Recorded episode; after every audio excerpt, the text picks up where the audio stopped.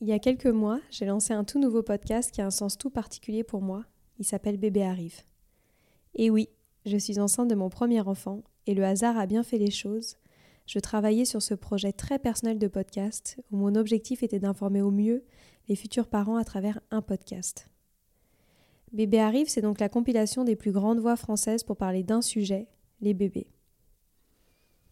Toutes les grandes thématiques sont évoquées, le sommeil, l'alimentation, la santé, l'hygiène évidemment, mais aussi l'éveil, le cerveau et le postpartum par exemple. C'est 15 épisodes, 15 experts, plus de 7 heures d'écoute pour 29,99 euros. Il peut être écouté sur toutes les plateformes d'écoute de podcast, Apple Podcasts, Spotify, etc. J'espère que ce podcast vous persuadera d'une chose, faites-vous confiance. Si vous hésitez encore, les trois premiers épisodes sont gratuits. À très vite!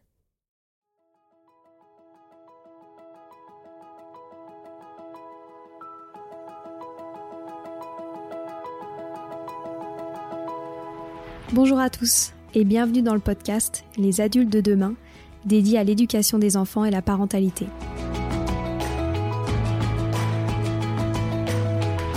Les adultes de demain, c'est une conversation entre d'un côté une mère, Sylvie Descleb, 5 enfants, entrepreneuse depuis plus de 30 ans dans l'éducation, directrice d'école Montessori, éducatrice, créatrice d'un organisme de formation et écrivaine dans l'éducation. Et de l'autre côté, sa fille, c'est moi, Stéphanie.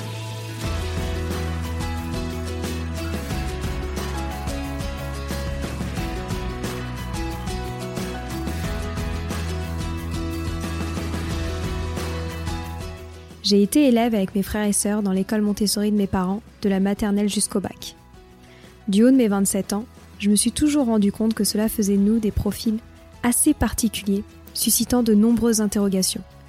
Non seulement car je suis un pur produit de ces pédagogies dites positives, très à la mode depuis peu, mais surtout parce que j'ai grandi dans un environnement dédié à l'éducation des enfants.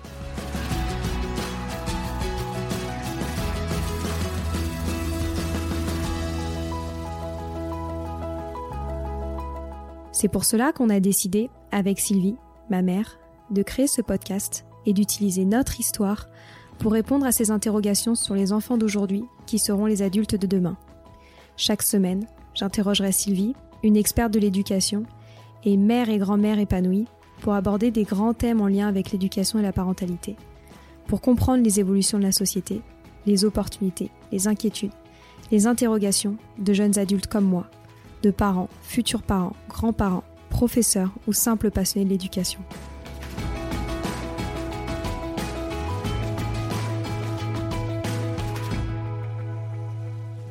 Car comme le disait si bien Maria Montessori, l'enfant est l'avenir de l'homme et nous souhaitons vous donner des pistes de réflexion et de potentielles réponses pour offrir aux enfants le plus bel avenir. Nous inviterons également des experts pour partager leur expérience sur des sujets qui nous passionnent. Alors, merci pour votre soutien et bonne écoute sur les adultes de demain.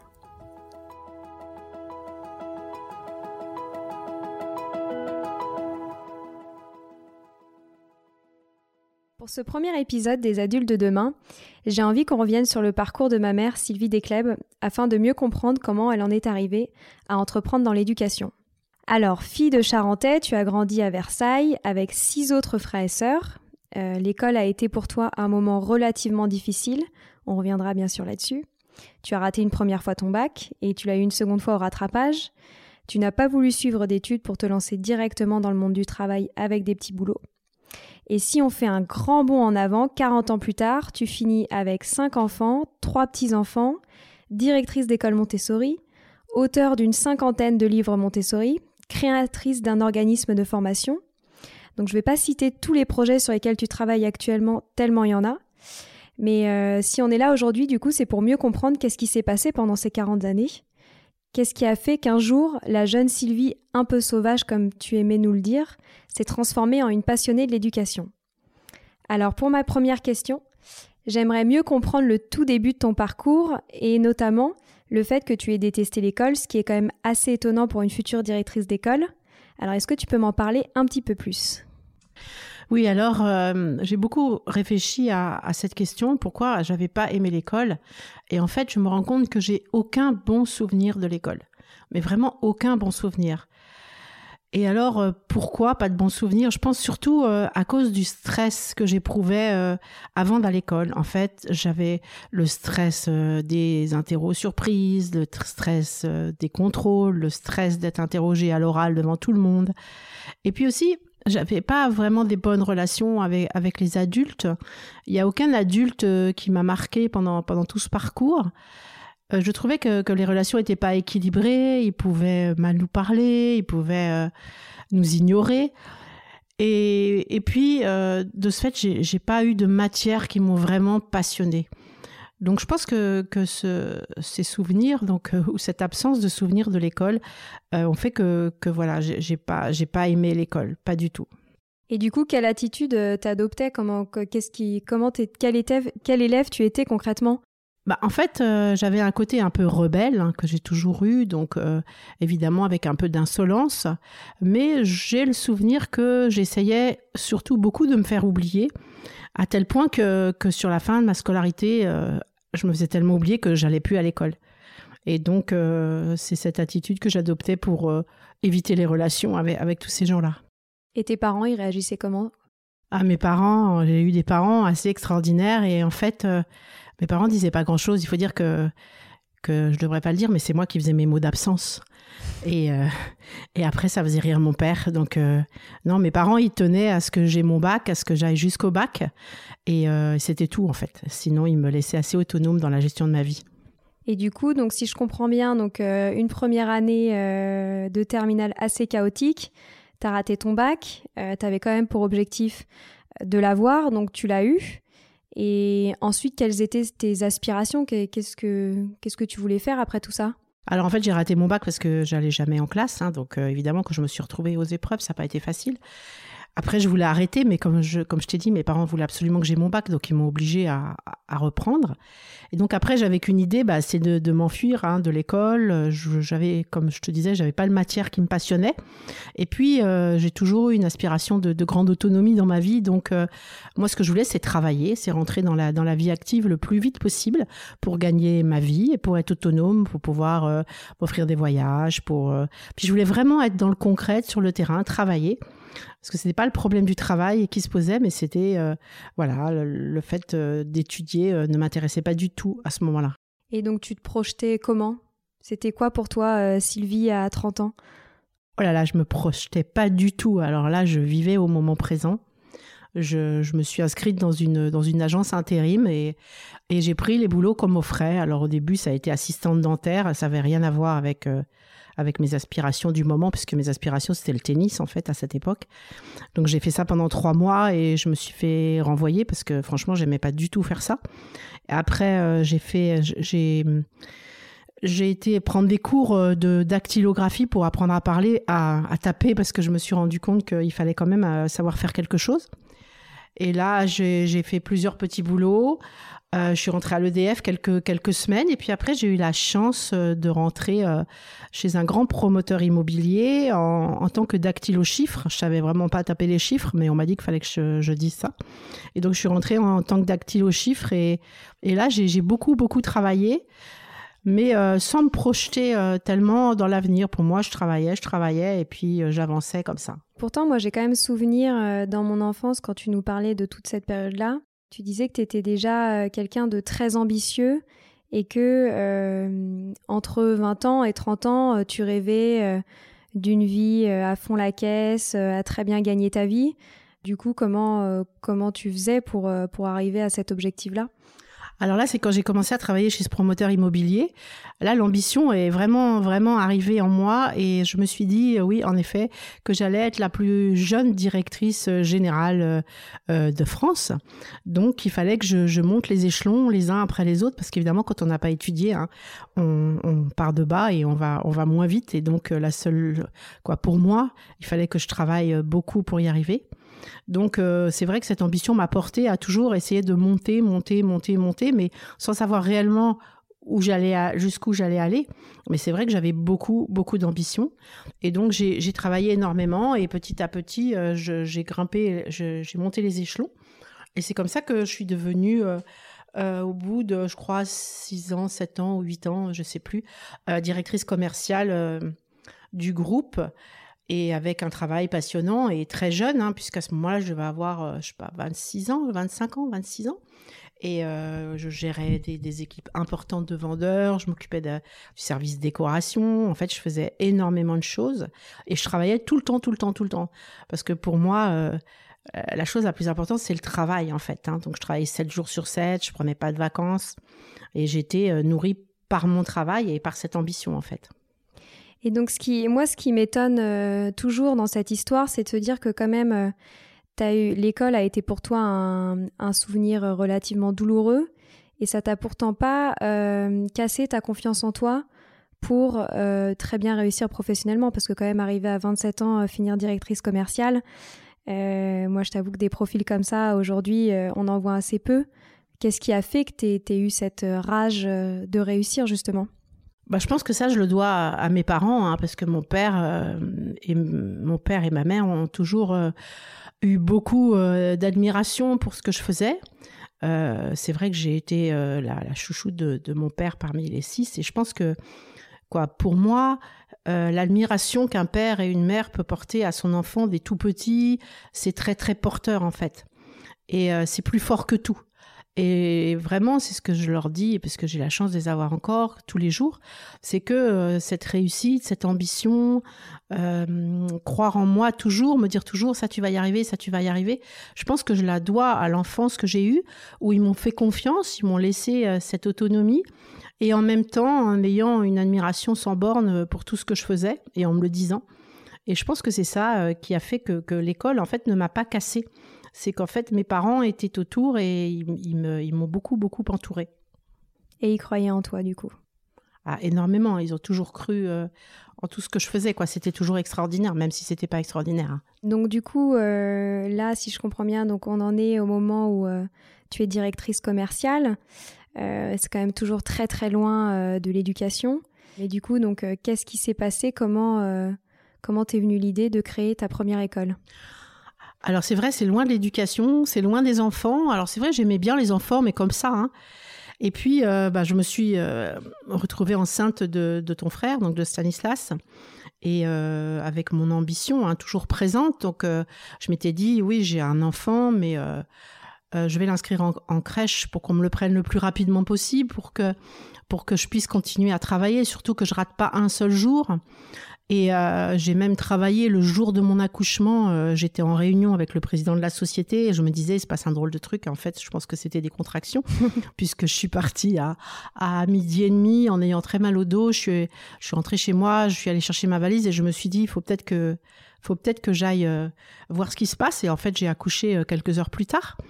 Et là, euh, quand euh, Stanislas est apparu, euh, pour moi, la vie a été complètement bouleversée. C'est-à-dire qu'il n'était plus question que je le confie à, quiconque, même le, prêter dans les bras, c'était un, exploit hein, que, je le, prête.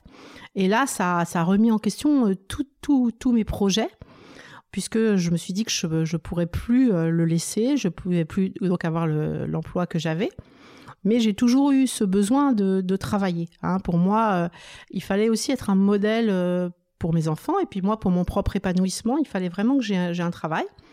Donc euh, pendant un an et deux ans, puisqu'après il y, y, a Noémie qui est arrivée, sa petite sœur un an plus tard, j'ai bon déjà énormément lu sur les enfants parce que pour moi c'était un projet énorme. Avoir un enfant, c'était une responsabilité énorme. En avoir deux, encore pire. Et je me disais que beaucoup de gens avaient écrit sur ces sujets, que moi j'y connaissais rien, et donc il fallait que je lise, que je lise, que je lise, que je lise. Et c'est comme ça qu'en fait une passion est née chez moi pour les enfants en général. Surtout, voilà, pour les enfants. Après, quoi faire avec les enfants, je ne sais pas, mais c'était une passion pour les enfants. Et puis, euh, euh, évidemment, euh, à deux ans, il faut quand même songer à l'école. Et comme pour moi, c'était impossible d'imaginer euh, mettre euh, mes enfants dans une école classique, j'ai cherché dans mes lectures aussi tout, ce qui pouvait être écrit sur les écoles, les pédagogies alternatives, etc. Et là, j'ai rencontré euh, la pédagogie Montessori qui m'a énormément plu. parce que une des choses qui était pour moi fondamentale, c'est qu'on ne mette pas mes enfants dans un moule et qu'on les respecte avec leurs qualités, leurs défauts, et que voilà, on garde leur individualité. Donc c'est comme ça que je suis venue à, m'intéresser à l'éducation et aux enfants euh, par mes lectures, par la naissance de mes enfants, mais par tout ce que j'ai fait autour pour accompagner leur éducation. Donc si je comprends bien, euh, cette passion pour l'éducation t'est vraiment apparue avec euh, l'instinct maternel. Et avant ça, il y avait, tu, n'avais pas d'intérêt particulier pour ce domaine-là? Non, non, pas du tout. Je trouvais ça mignon les enfants, mais voilà, c'est tout. Hein. J'ai fait un peu de babysitter avec ma nièce, mais voilà, pas plus. Hein, ça, c'était vraiment pas, ça me passionnait pas du tout. Hein. Et tu te, Sylvie mère, tu le, tu l'imaginais comment? Oh, ça, c'est quelque chose que j'imaginais pas beaucoup. Quoi. Je me disais que si j'allais, mes enfants iraient à la crèche, puis après ils iraient euh, dans une école, et puis euh, et puis moi je continuerais euh, à travailler, à, réussir, à, me déplacer, à voyager, et puis voilà, je m'occuperais de le week-end, un peu le soir, et puis c'était tout quoi. Et euh, donc du coup, euh, tu as mentionné euh, le fait de vouloir mettre tes enfants dans une école avec une pédagogie différente et ne pas vouloir les mettre dans le classique. Pourquoi?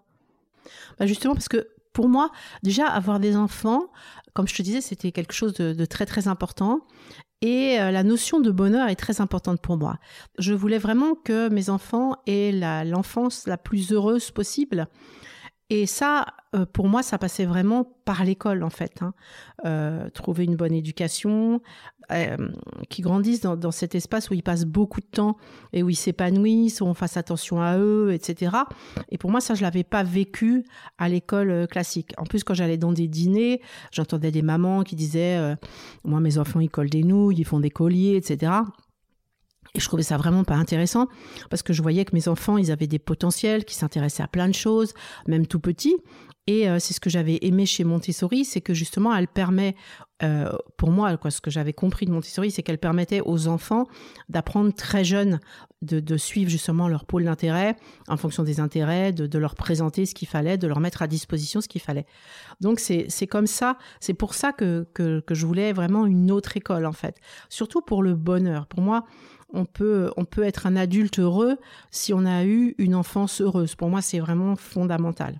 Et tu avais du mal à associer le système classique au bonheur à l'école, surtout euh, de par l'expérience que tu avais vécue?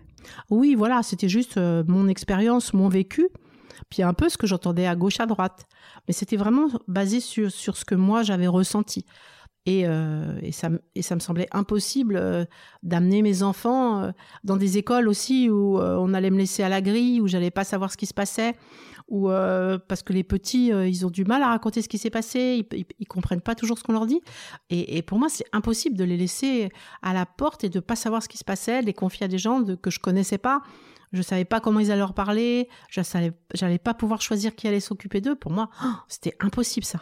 Ouais, du coup, tu voulais être directement euh, impliqué dedans. Voilà. Euh, il y a un autre euh, événement que tu n'as pas mentionné, c'est celui de la, de la, maladie de Noémie. je pense que ça, tu pourrais nous en parler un petit peu aussi comme certains éléments déclencheurs de notre vie qui peuvent, qui peuvent nous amener à, à prendre de tout autre chemin. Ouais, alors là, Noémie, donc euh, quand elle avait euh, deux ans et demi, donc euh, Stanislas était déjà à l'école et elle un petit peu. Elle a été atteinte d'un cancer, donc on a mis longtemps à trouver, donc avec beaucoup beaucoup de souffrance pour elle et puis pour pour la famille. et ça, c'est un événement qui a été déclenchant de, de toute toute ma vie, encore encore plus que que, que la naissance de, de Stanislas parce que pour moi, ça m'a fait vivre des choses qui, qui m'ont fait prendre conscience de, de, l'intérêt d'avoir une vie utile pour les autres, de aussi l'importance de donner chaque jour le meilleur à ses enfants. En effet, quand, quand on m'a annoncé qu'elle avait un cancer, pour moi, j'étais sûre qu'elle allait mourir, hein, qu'on n'allait pas la revoir. Et, et là s'installe une grosse culpabilité de se dire, euh, oh, mais elle a vécu que trois ans et je lui aurais pas donné le plus beau, les la plus belle enfance, les plus belles années, les plus belles journées de sa vie. Et, euh, et là, elle n'aura pas eu une belle vie, même cette toute petite vie, elle n'aura pas été très belle. Donc depuis ce jour, je me suis dit que chaque jour qu'elle allait passer, il fallait que j'offre le plus, les plus belles choses, la plus belle vie à mes enfants et aussi aux enfants des autres. Et c'est pour ça que je remercie toujours Noémie euh, d'avoir été malade. Bon, j'ai eu la chance que ça se termine bien, mais ça a vraiment complètement changé le sens de ma vie. Depuis ce jour, franchement, je me dis que chaque jour qui passe, chaque enfant qui m'est confié, je dois lui apporter la plus belle journée de sa vie. Alors bien sûr, hein, sans se dire il va mourir demain, mais ça a changé complètement mon concept de l'existence. Parce que concrètement, comment était le quotidien euh, d'une mère avec un enfant, euh, une fille malade euh, Tu avais déjà en tête les projets d'éducation. comment tu gérais ton quotidien? Alors en plus j'avais deux enfants, hein. j'avais Alexandre, j'avais trois enfants, j'avais aussi Alexandre qui était tout petit, qui avait quelques mois, et, ça c'était c'était assez assez difficile à vivre parce que je voulais aussi que que Stanislas et Alexandre qui vivaient ça aient, quand même des, des super journées. Donc, euh, on s'était arrangé avec euh, avec ton père. Donc lui, il passait les nuits avec Noémie à l'hôpital, et moi, je passais les journées parce qu'en fait, je voulais, c'était toujours la même chose. Je voulais que ce soit que nous qui nous occupions d'elle. Et euh, à la maison, mes parents sont venus, mes frères, mes, mes, frères et sœurs, des personnes sont venues nous aider pour s'occuper de, des deux autres qui étaient à la maison, pour qu'ils aient aussi une des jolies journées, etc. Je me suis après quelques jours euh, d'avoir encaissé cette nouvelle, je me suis interdit de pleurer parce que pour moi, il fallait donner envie à Noémie de vivre. Et si on veut qu'un enfant, quoi, pour moi, hein, si on veut qu'un enfant ait envie de vivre, bah, il faut, qu'il y ait de la joie de vivre autour d'elle, faut que, faut que ce soit joli, on lui racontait des belles histoires. Parce que pour moi, un enfant n'avait pas vraiment conscience de la mort et donc euh, il fallait vraiment qu'elle ait envie de s'accrocher, envie de vivre. il fallait que les deux autres qui étaient à la maison, eux aussi, aient envie de vivre et que leur enfance continue euh, d'une jolie manière. Donc c'est vrai aussi que c'est ça. Donc notre quotidien, c'était euh, euh, bah, la nuit, il y avait ton père. Après, moi, je m'occupais le matin des, des, deux garçons. Je partais à l'hôpital, ils rentraient. Euh, et, puis voilà, je rentrais, je, passais ma journée à l'hôpital avec Noémie, à lui raconter des histoires, à, jouer avec des Playmobil, euh, à faire plein de choses super, agréables. Et puis après, je rentrais, je me donnais les bains, etc., etc. Et ça, ça a été la vie euh, pendant, pendant assez longtemps. Et professionnellement, vous en, vous en étiez où du coup? Bah, professionnellement, je crois qu'on était au chômage hein, et qu'on avait la chance de pouvoir nous occuper de nos enfants comme ça. Et puis ça a commencé l'été, donc on était en, vacances. Et, donc euh, j'ai aucun souvenir professionnel de ce moment-là en fait. Ouais. Et mais du coup, euh, euh, à partir de la guérison de Noémie, euh, du coup, vous êtes mis à 100% euh, dans le projet euh, des écoles, c'est ça? Voilà, en fait, Noémie, elle a été hospitalisée l'été et il y a eu la rentrée de septembre. Entre septembre, et eh ben, Stanislas s'est retourné à l'école. Et là, dès que j'ai pu, comme il fallait vraiment pour moi que Noémie ait une vie comme celle des autres enfants, même si elle, elle arrivait elle, ne savait plus marcher, mais elle a réappris tout doucement. En fait, ils sont retournés tous les deux à l'école assez rapidement. Euh, Noémie a dû y aller vers le mois de novembre. Donc là, ça justifiait encore plus le fait euh, d'avoir une école parce qu'il fallait des petits effectifs, il fallait, qu'il n'y ait pas trop de microbes parce qu'elle était euh, sous chimio très très fort, donc il fallait pas qu'elle attrape de maladies, il fallait pas qu'on la bouscule. Et donc là, là, ils ont, ils ont recommencé à aller à l'école tous les deux. Et c'était important qu'ils soient ensemble, c'est-à-dire ça, la, la protégeait beaucoup. Et puis, comme ça, elle avait une vie euh, comme les autres. Je crois qu'elle a jamais manqué l'école de sa, de sa vie, en fait. Et, ils étaient dans quelle école à ce moment-là? Ils étaient dans une école où j'avais inscrit Stanislas au début. Et, euh, et, la directrice ayant été mutée et me voyant extrêmement impliquée dans cette école, elle, euh, elle m'avait confié son école. Donc, ils étaient dans une petite école que j'avais reprise à côté d'ici, à Saint-Nom-la-Bretèche, et que j'avais que j'avais reprise. Et après, j'ai créé l'école au même moment à Noisy, euh, c'était plus près de chez nous. C'était un local que, que la, pédiatre nous avait prêté. Donc on est, on est parti là parce que c'était plus près, donc plus facile. Et donc là, du coup, euh, c'est à ce moment-là que tu as créé ton école Montessori. Voilà, là c'était vraiment mon école Montessori. Et, euh, je m'en occupais. Je J'enseignais pas à cette époque parce que j'avais trois jeunes enfants tout petits. Et puis Noémie qui prenait beaucoup de temps. Mais là, j'étais à fond dans mes formations parce que je me suis dit qu'il fallait vraiment que, je fasse autre chose que de me focaliser sur, euh, sur la, maladie de Noémie, qu'il fallait que je, je, voilà, que je m'occupe aussi moi personnellement. Et donc là, je me suis nourrie avec des formations Montessori, des formations, des formations, des livres, euh, voilà, beaucoup de choses pendant ce temps-là. Et alors là, forcément, la question qui me vient tout de suite, c'est pourquoi Montessori? Euh, C'était quand même il y a très très longtemps. Montessori, c'est très à la mode depuis peu. Euh, j'imagine que tu as été accueilli par beaucoup de personnes euh, de manière assez critique. Euh, ces méthodes-là étaient très peu répandues en France. Donc, qu'est-ce qui t'a particulièrement attiré dans la pédagogie de Maria Montessori pour, pour justement te lancer dans la création d'une école? Alors pourquoi Montessori? Ça c'est ce que je, disais, c'est d'abord le, respect de chaque enfant, ça c'était extrêmement important. Et encore plus important avec, euh, avec ce qui nous était arrivé, puisqu'il fallait vraiment tenir compte de ce contexte dans lequel euh, ils, ont, ils grandissaient. Ensuite, parce que c'est aussi, euh, comme je disais, pour, pour répondre au potentiel et aux besoins d'apprendre de l'enfant. Moi, je voyais vraiment qu'ils avaient, qu'ils avaient besoin d'apprendre, et ça, c'est ce que j'aime énormément aussi dans la pédagogie Montessori, c'est que on, répond à la soif d'apprendre euh, de l'enfant. Et ensuite, il y avait les, valeurs euh, auxquelles je crois beaucoup. Hein. C'est une éducation que Maria Montessori a, a créée pour la paix dans le monde. Et pour moi, si on, veut une vie utile aussi, quoi, pour moi, ma vie utile, j'y crois encore, ce serait de changer le monde. Et euh, changer le monde, ça commence par l'éducation, c'est ce que Maria Montessori a toujours dit. Mais je pense qu'on est à l'école aussi pour inculquer des valeurs, des valeurs de paix, des valeurs de tolérance. j'aime aussi euh, chez Montessori ce que, qui pour moi est très important, c'est le développement de l'autonomie, le développement de la confiance en soi.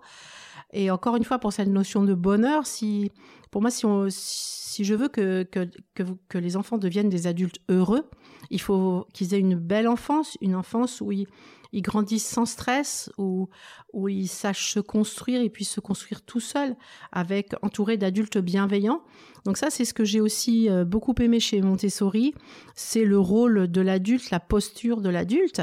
Elle, a révolutionné ça euh, quand elle a créé euh, sa méthode, en disant que l'adulte devait d'abord être un observateur au lieu d'être quelqu'un qui, dit fait ci, fait ça. C'est un observateur en fonction de ce qu'il observe. Il met en place un environnement où l'enfant va puiser tout ce dont il a besoin.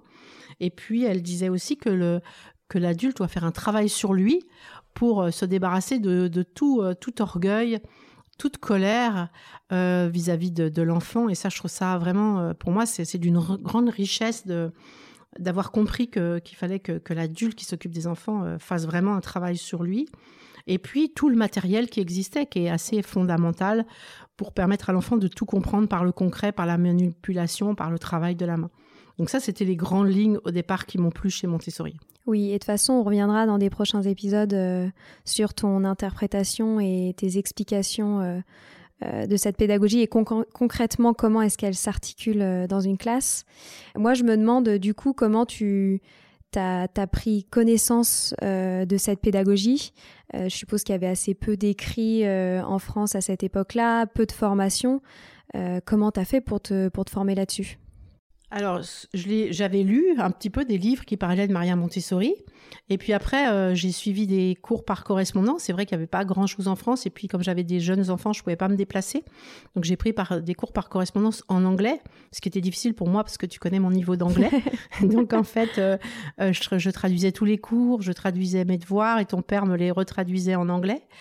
Euh, et, et, ça me suffisait pas. Alors j'ai eu la chance de rencontrer une, personne qui est venue euh, me former, qui était la présidente de l'association Montessori d'Amérique du Nord, donc une Canadienne anglophone qui est venue de nombreuses années euh, ici pour me former et avec qui j'ai même commencé mes premières formations.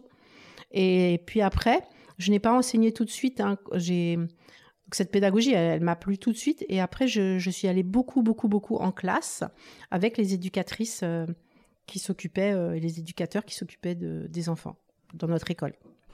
Et aussi, euh, la particularité des écoles que tu as créées, c'est que, bien sûr, tu t'es beaucoup inspiré de cette pédagogie de Maria Montessori, mais tu as aussi mis en place d'autres mécanismes type le bilinguisme. Est-ce que tu pourrais nous en parler un petit peu plus?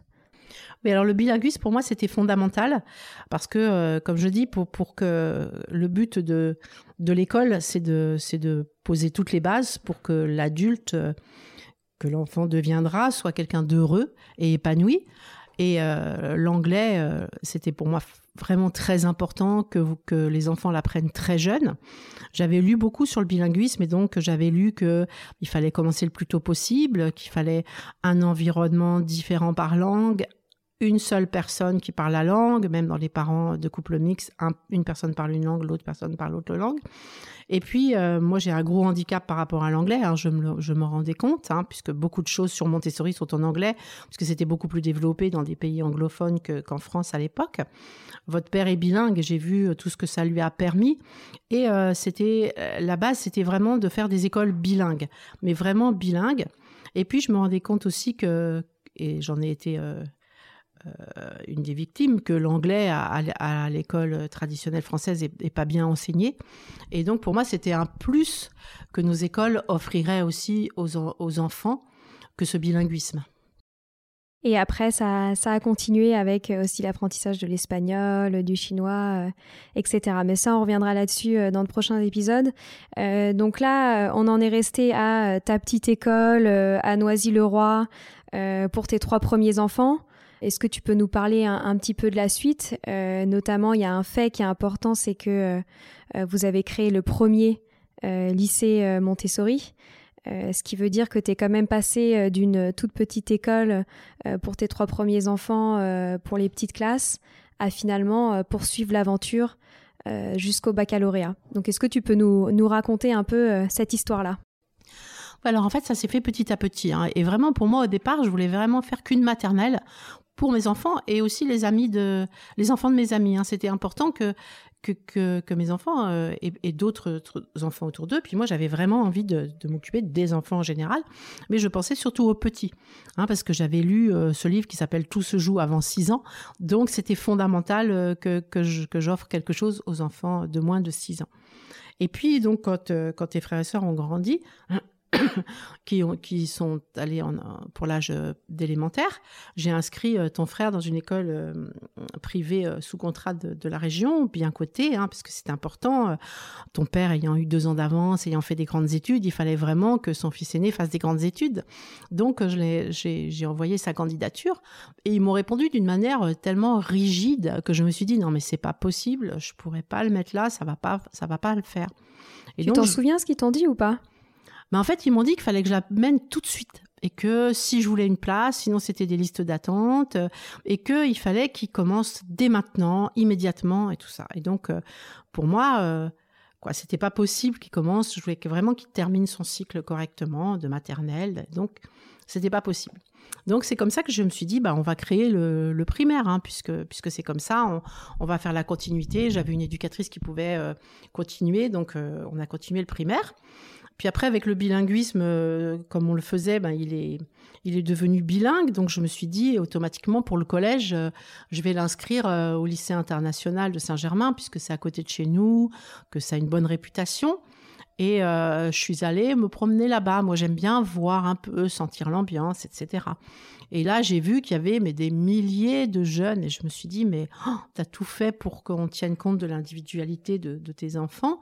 Comment, comment avec autant d'élèves, on, va faire attention à, eux? Et donc je me suis dit non, c'est pas possible, je peux pas, je peux pas. Et donc j'ai créé le collège. Et après, je t'avoue que pour le lycée, je me suis pas posé de questions, c'était automatique. Euh. Donc en fait, souvent on me dit oh ça a été difficile. Non, ça n'a pas été difficile. Ça s'est fait naturellement en fait. On est monté petit à petit avec, avec les enfants, pas qu'avec les nôtres, hein, avec ceux qui les accompagnaient. On est monté petit à petit.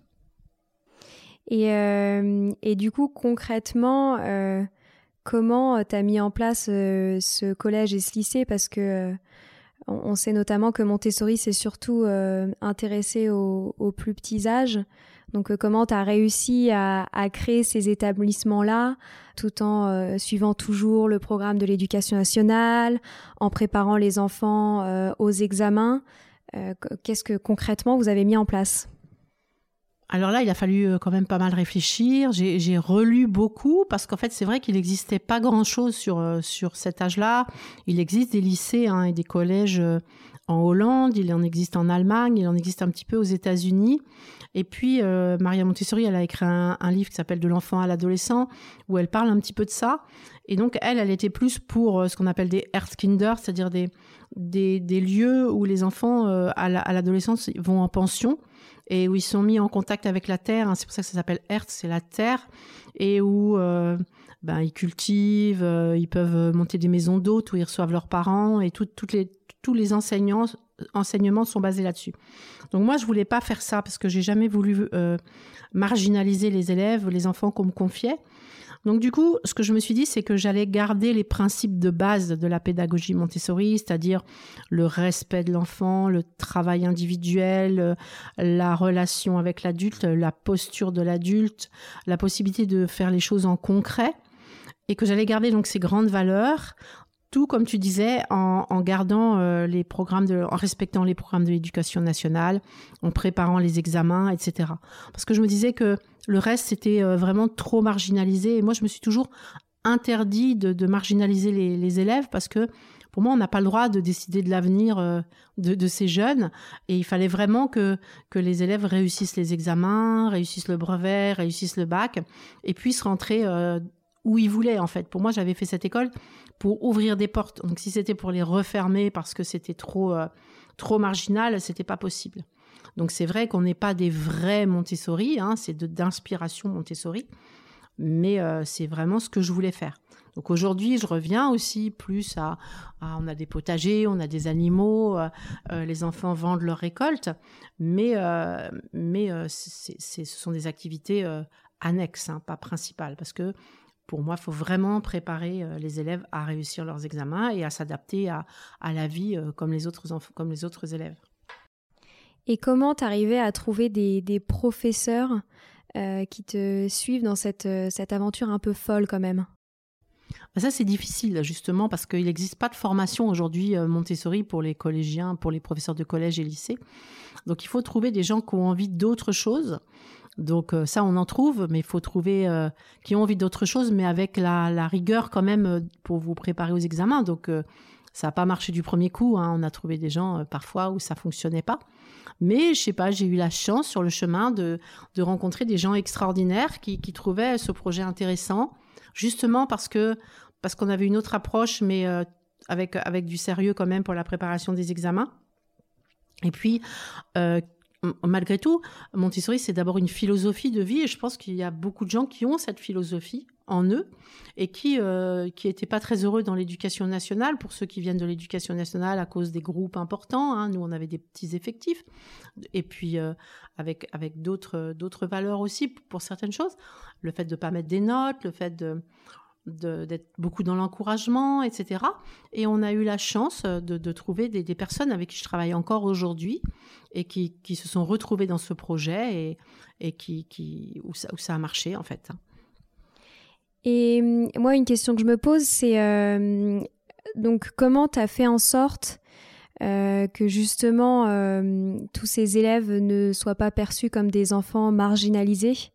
Vous voyez quand même à cette époque-là, euh, nous quand on était à l'école, euh, on, avait très, il y avait très peu d'autres écoles comme ça euh, autour de nous. On était, on était vraiment pas la norme. Et qu'est-ce que qu'est-ce que vous mettiez concrètement en place pour que pour qu'on arrive à être, des enfants qui s'adaptent aux études supérieures, au monde professionnel et, et même aux rencontres d'enfants qui n'ont qui n'ont pas suivi ce parcours scolaire là. Alors ça, c'est souvent ce qu'on nous demande. On nous dit, euh, mais comment vont-ils s'adapter? En fait, pour moi, plus on rend un, enfant fort, un jeune fort, plus il s'adapte. Il y a des gens qui croient que c'est en les mettant dans des situations difficiles qu'ils vont euh, mieux s'adapter. Moi, je ne crois pas parce qu'on affaiblit le jeune. Alors, moi, je me suis toujours dit que en vous rendant, en rendant les élèves autonomes, en leur donnant confiance en eux, en eux, en leur apprenant à savoir travailler, en ayant des bonnes bases, des belles valeurs, je pense qu'on s'adapte n'importe où. Et ça, c'était, c'est ce que j'ai essayé de mettre en place le plus possible. Après, euh, petit à petit, au fur et à mesure que les élèves grandissent, c'est vrai qu'on met des notes, c'est vrai qu'on fait des bulletins, c'est vrai qu'on fait des conseils de classe. Et ça, c'est très important aussi pour justement euh, s'adapter à, la vie euh, étudiante normale. Et puis, je pense aussi que la bonne relation avec les adultes, aide beaucoup parce qu'il y a une grande communication entre les élèves et les adultes. Et donc plus tard, quand ils se retrouvent dans ce monde des étudiants, euh, ils s'adaptent tout à fait. Après, pour mes propres enfants, euh, j'ai essayé de, vous faire faire beaucoup de sport, beaucoup d'activités, parce que là, euh, je peux pas. Là, vous êtes obligé de, côtoyer d'autres enfants, vous êtes obligé de faire vous-même vos preuves, et ça, pour moi, c'était aussi très important euh, d'aller que vous alliez à l'extérieur, en fait. Hein. D'ailleurs, ça me fait penser à une question. quelles ont été les réactions autour de toi, parce que c'est quand même une histoire assez particulière, et on aurait pu te reprocher d'être un petit peu trop focalisé sur tes enfants, de vouloir trop les chouchouter euh, Quelles a été tes, réactions et comment tu as fait face à ces critiques? En fait, il y a eu beaucoup, beaucoup de critiques. Hein. On n'a pas arrêté de me dire que c'était pas bien, que, que je marginalisais, que, comme tu dis, que je vous couvais trop, que, que vous adapteriez jamais euh, au monde. Et, c'est vrai que parfois, ça, ça semé un peu de doute, mais j'étais vraiment déterminée parce que je voyais que, vous et les, élèves qui étaient là, vous étiez heureux, vous progressiez bien, vous adaptiez. Donc, euh, c'est vrai que c'était pas facile de, faire face à toutes ces critiques, surtout qu'il y avait, pas d'autres écoles, donc euh, j'avais droit au fait qu'on était des sectes, que vous auriez pas le niveau, euh, que les élèves n'auraient pas le niveau, qu'ils seraient pas pris en prépa, mais en fait, je sais pas, j'y croyais et puis les choses, elles se sont construites petit à petit. C'est vrai que j'ai eu des, stress importants, hein. Surtout au moment du bac, après le bac pour entrer dans les, grandes écoles pour, ton frère, puisque ça a été le premier qui est allé. Mais euh, par chance, euh, quoi pas par chance, parce que je crois que le travail paye toujours, euh, bah, ça a bien fonctionné. Mais, c'est vrai que les critiques, c'était pas toujours facile, parce que d'un côté, je voulais que vous ayez une, belle vie, que les élèves que, qu'on me confiait aient une belle vie, puis de l'autre côté, on me disait, bah non, mais tu vas leur fermer des portes. donc c'est vrai que c'était pas facile, mais j'y croyais vraiment, quoi. Et je confirme pour toutes les personnes qui nous écoutent que je pense qu'on est, on est quand même des, des adultes à peu près normaux maintenant. Et du coup, euh, c'est quand même une, euh, une belle histoire euh, entrepreneuriale, vu qu'on est dans la grande mode de l'entrepreneuriat. Est-ce que tu as fait face à des, obstacles particuliers, des épreuves dans cette création d'entreprise? Parce que même si on est dans l'éducation, on est quand même dans la création d'une école privée hors contrat. Et donc, c'est concrètement, c'est comme, comme une vie d'entreprise. Les professeurs sont vos salariés, etc. Donc, quel, quels ont été les, obstacles de, cette, dans cette vie euh, de création d'entreprise? Alors c'est vrai que ça, c'est ce dont se rend pas compte tout le monde, c'est que c'est une véritable entreprise. Parce que comme tu dis, euh, les professeurs sont salariés, on paye nos charges et tout ça, c'est financé par les frais de scolarité payés par les familles. Donc c'est vraiment une entreprise qu'il faut gérer. Et c'est là où moi j'ai eu des difficultés du fait, je pense, de ne pas avoir fait d'études. Hein. C'est que euh, c'était tout nouveau, que, que je suis plutôt passionnée par la pédagogie, par les enfants et que la gestion du personnel, euh, euh, les contrats de travail, les bilans financiers, c'est, c'est vraiment, vraiment pas mon truc. Et donc là, c'est vrai que qu'on s'est heurté à, à des difficultés déjà au niveau de la gestion du personnel, de l'embauche, de tout ça. Moi, je ne savais pas très bien faire et qu'on on, s'est souvent trompé. On a et on a eu, euh, on a fait des erreurs de gestion aussi. Et puis je, te dis, moi, il y a mon côté aussi où j'aime les enfants, où je veux aider tout le monde et, et le côté euh, où ces écoles sont chères. A fait que moi, je voulant aider tout le monde, j'ai pris plein d'enfants gratuits, gratuits, donc euh, donc les comptes n'étaient pas pas très bons. On, a grossi trop vite, euh, je crois qu'aussi euh, ça nous a dépassé. Et puis, bah, c'est vrai que du coup, on a on a eu une faillite et ça, ça a été un événement très difficile à vivre et, et, un gros obstacle à l'école. Et suite à cette faillite, du coup, qu'est-ce qui s'est passé? Bah, suite à cette faillite, euh, ça a été euh, un, événement difficile, mais en même temps euh, qui m'a appris beaucoup. Et ça, c'est une des valeurs de, Montessori auxquelles je crois beaucoup, c'est l'apprentissage par l'erreur. Donc j'ai perdu, j'ai tout perdu. On a, on a fermé l'école, on a, sans compter le côté moral, hein, de se retrouver sans rien, de savoir qu'on a, on a, on, aime tellement ces jeunes et qui vont partir on ne sait où, qu'on les abandonne. Il y avait 50 enseignants, la même chose, des gens que j'aimais énormément qui se retrouvent sans, travail. Mais euh, je dois dire qu'encore une fois, euh, euh, la suite est plutôt positive parce que je pense qu'aujourd'hui, l'école, les écoles que je recrée, la principale à Bailly, est beaucoup mieux que celle d'avant. elle est plus petite, elle est à taille humaine. Du coup, ce à quoi je tenais beaucoup, c'est de connaître les élèves. Ben, on les connaît bien. Euh, je me suis mieux entourée, je pense. Donc j'ai des, personnes sur qui je peux vraiment compter. Euh, je me suis mis à, faire grandir l'organisme de formation, à écrire des livres. Euh, je pense que j'en suis ressortie grandie, vraiment grandie. Et c'est à partir de ce moment-là aussi où tu, comme tu le disais, tu as énormément diversifié tes activités. tu penses que tu pourrais nous, nous citer quelques-uns des projets sur lesquels tu travailles? Donc, euh, je, sais qu'il y en a énormément. Donc, euh, on aura le temps dans les prochains épisodes de se concentrer sur, sur, sur chacun de ces, ces projets-là. Mais voilà, si tu, si tu peux me parler de, des dernières nouveautés, de, des, nouveaux métiers sur lesquels tu as évolué, en dehors de, de, ton rôle initial d'éducatrice et de directrice d'école Montessori.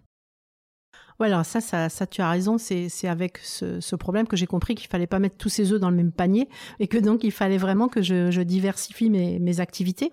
Donc j'ai commencé, euh, en, fait, on a, on a réouvert une école euh, deux mois plus tard, hein, euh, et donc l'organisme de formation que j'ai créé, ça c'était une, une, des choses que je voulais faire euh, rapidement pour diversifier et puis aussi pour transmettre, parce qu'avec tout ça, je vieillis et je pense qu'il est important que je transmette. Donc ça, je crois beaucoup, beaucoup à la transmission à mon rôle de, de transmission. Euh, un, métier, euh, un nouveau métier, c'est aussi euh, d'être directrice pédagogique de crèche Montessori. Parce que j'ai compris en devenant grand-mère, ça m'a posé beaucoup de questions, ce, cette nouvelle fonction de grand-mère. Donc à ce moment-là, j'ai beaucoup lu sur l'enfant de 0 à, à 3 ans, ce que j'avais fait peu avant. Et c'est à ce moment-là que, que j'ai créé la formation 0 ou 3 ans pour pour offrir euh, à, Noémie. Et, euh, et, là, je me suis rendu compte que, cet âge était fondamental et on m'a au même moment demandé aussi de devenir euh, directrice pédagogique d'un réseau de, de, crèches. Ça, c'est un nouveau métier parce que c'est vraiment totalement différent que l'enfant de 3 à 6 ans. C'est un métier qui, qui, qui m'intéresse beaucoup, l'aménagement des crèches, tout ça. Je trouve ça très intéressant d'y réfléchir, de, de, créer des nouveaux modèles de mobilier, de, de jeux, de tout ça. Et, euh, et puis aussi bah, l'écriture des livres, hein, c'est assez passionnant. Et euh, surtout qu'on s'ouvre sur autre chose que Montessori. Hein, donc vraiment tout ce qu'on a envie euh, d'apporter aux enfants pour qu'ils aient une, une, belle enfance. On s'ouvre sur plein plein de choses et c'est sans fin, il me semble. Et un autre point qui est important, c'est que du coup, c'est devenu une entreprise familiale puisque il y a même tes enfants qui s'y mettent. Voilà, et ça c'est une chose qui est, qui est, super agréable pour une mère qui a qui a entendu que qu'elle était trop trop envahissante. Hein. Ça, c'est sûr que j'étais un petit peu trop euh, maternelle, mais euh, de voir que arrivé à l'âge adulte, j'ai plusieurs enfants qui sont qui sont revenus euh, vers la même chose. Je trouve ça c'est un grand bonheur. Hein. Donc euh, c'est vrai que ta sœur, elle a, elle a toujours travaillé euh, à l'école et que quand elle a créé son école à Bordeaux, bah, j'ai trouvé ça euh, formidable. Et puis c'est la chance de partager aussi en famille encore d'autres choses. On écrit les livres ensemble. On a eu, au début, on a fait les formations ensemble et c'était des journées fabuleuses. Après ton frère qui est venu me rejoindre pour l'organisme de formation, qui crée ses propres écoles. Donc ça prouve que que tout, tout ça vous a plu. Et puis euh, ça grossit, et donc du coup on emploie aussi des anciens élèves qui viennent travailler avec nous, et ça, ça c'est aussi extraordinaire de se dire que que tout le monde met son énergie vers euh, cette éducation euh, nouvelle. Ta petite sœur qui m'aide, qui me conseille beaucoup pour les sites internet, pour les pages Facebook, qui, qui fait les photos des livres. En fait, c'est, et toi aujourd'hui avec ce podcast, c'est de se dire que c'est ça qui était important pour moi, c'est de, vous transmettre que ce qu'il y a de plus important au monde, ce sont les enfants et tout ce qu'on peut apporter aux enfants va aider à un monde nouveau. Et aujourd'hui, les enfants, par rapport à il y a 30 ans, sont confrontés à d'autres problèmes comme les problèmes d'écologie, etc. Et je pense qu'il va falloir euh, voilà, leur transmettre encore d'autres choses. Et, et pour moi, que la nouvelle génération euh, euh, s'y mette, pas que vous, hein, je vous dis, les anciens élèves, mais tous ceux aussi qui nous rejoignent, euh, c'est fondamental. C'est pour moi extraordinaire d'avoir transmis ça. Et je pense qu'il y a un autre point qui est important, c'est aussi l'un des gros avantages de la vie de parents d'entrepreneurs, c'est que nous, en tant qu'enfants, on a toujours été très impliqués dans votre profession et, euh, et, on, a, on a vécu euh, ça de près et forcément on avait l'impression euh, de vivre cette aventure professionnelle avec vous, qui est, qui est selon moi une chance. Et, et du coup, c'est une, une des questions que j'ai et qu'on me pose beaucoup aussi au travail tous les jours, c'est comment gérer sa vie de famille quand on a cinq enfants et qu'on est en train de créer une boîte. Concrètement, comment tu as géré ça? Alors là, je pense que quoi, pour moi, il faut être bien organisé parce qu'en fait, il faut que que tout profite à tous, en fait, et que et qu'on arrive à se retrouver dans, dans chacun des rôles. Euh, comme comme tu l'as entendu, bon, pour moi, mon rôle de, de mère était important, mais c'était aussi hyper important que j'ai une activité professionnelle. Donc c'est vrai que ce travail euh, avec les écoles euh, est vraiment très bien avec des enfants parce que on a le même rythme que les enfants, on a les mêmes vacances scolaires, on a les mêmes horaires. Après, euh, l'autre côté, c'est que on travaille aussi beaucoup, beaucoup à la maison parce qu'il faut bien, euh, faut bien faire ce qu'il y a à faire. Donc moi, j'ai toujours euh, beaucoup aimé travailler le soir. Donc quand vous étiez petit, c'est vrai que je travaillais beaucoup quand vous étiez couché. Et puis, comme je dis, c'est une question d'organisation. on a eu la chance avec ton père qu'on se répartisse les rôles et que lui a arrêté aussi son travail et donc participe beaucoup autant à l'école qu'à la vie de famille. Et donc, euh, les rôles étaient très, très bien répartis. Parce que je pense que, voilà, dans, notre rôle d'entrepreneur, ou quand les gens m'écrivent pour créer des écoles, je pense que c'est vraiment un, travail de couple. Il faut que le couple soit d'accord parce que c'est un investissement euh, énorme en temps. Et si on veut que, que, que personne soit perdant là-dedans, ni l'entreprise, ni les enfants, il faut vraiment une organisation euh, importante. Après, euh, on a été beaucoup aidé aussi par, par une, personne qui, a, qui compte beaucoup dans votre vie, qui est arrivée quand, quand euh, Noémie avait, deux mois et qui, s'occupe encore de nous aujourd'hui.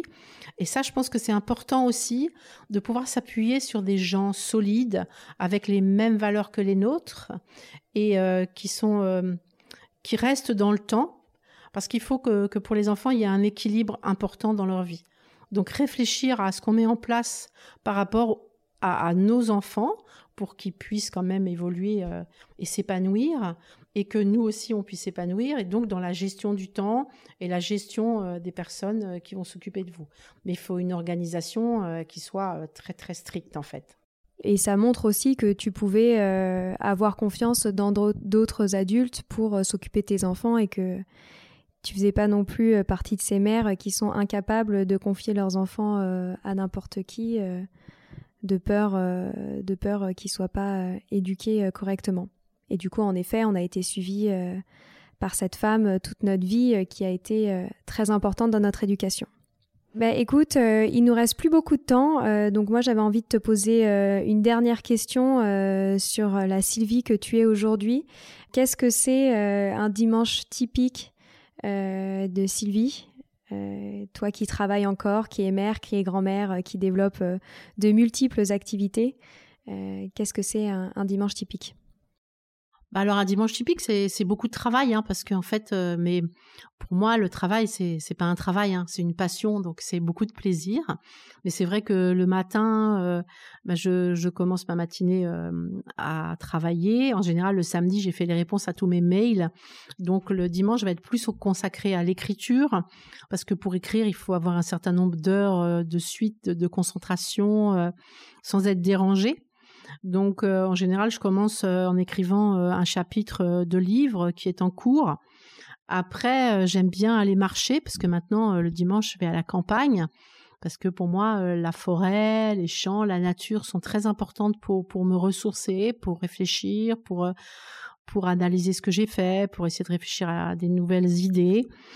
Donc euh, je vais marcher assez longtemps. Et puis après quand je rentre euh, au, coin de la cheminée, euh, je me remets à écrire des articles pour le blog, des posts Instagram. Et puis je prépare ce que je vais faire la semaine suivante avec mes élèves.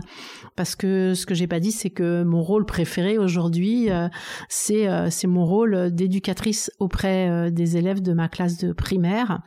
On me dit souvent qu'il faudrait que j'arrête parce que j'ai trop d'activités mais mais je dois dire que que c'est vraiment l'endroit où je me sens le mieux. Et puis en plus, je, pense que que pour moi, ce serait pas facile, pas possible euh, de transmettre, de d'écrire euh, si j'étais pas en contact chaque jour avec les enfants parce que je me rends compte que les enfants évoluent beaucoup hein. les enfants d'il y a 30 ans ne sont pas les mêmes que, que les enfants d'aujourd'hui même les enfants d'il y a 10 12 ans ne sont pas les mêmes et puis euh, puis pour moi la richesse elle vient de cette présence des enfants auprès de moi donc euh, voilà mon dimanche. Et maintenant, euh, ton dimanche, c'est aussi euh, l'enregistrement des podcasts. Exactement. bah, merci beaucoup pour ton temps. Merci à toi. Voilà, c'est fini pour aujourd'hui. On espère que cet épisode vous a plu. Avant de se quitter, on a quand même besoin de vous. Si après avoir écouté cet exposé, vous ressortez avec plein d'idées pour apporter le meilleur aux enfants, n'oubliez pas de nous laisser 5 étoiles et un petit commentaire sur Apple Podcast, sur iTunes ou toute autre plateforme d'écoute de podcast. Cela nous aidera à mieux ressortir et surtout à nous motiver pour continuer cette aventure ensemble.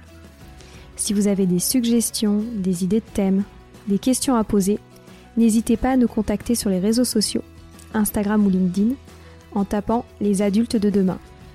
Nous serions ravis d'échanger avec vous.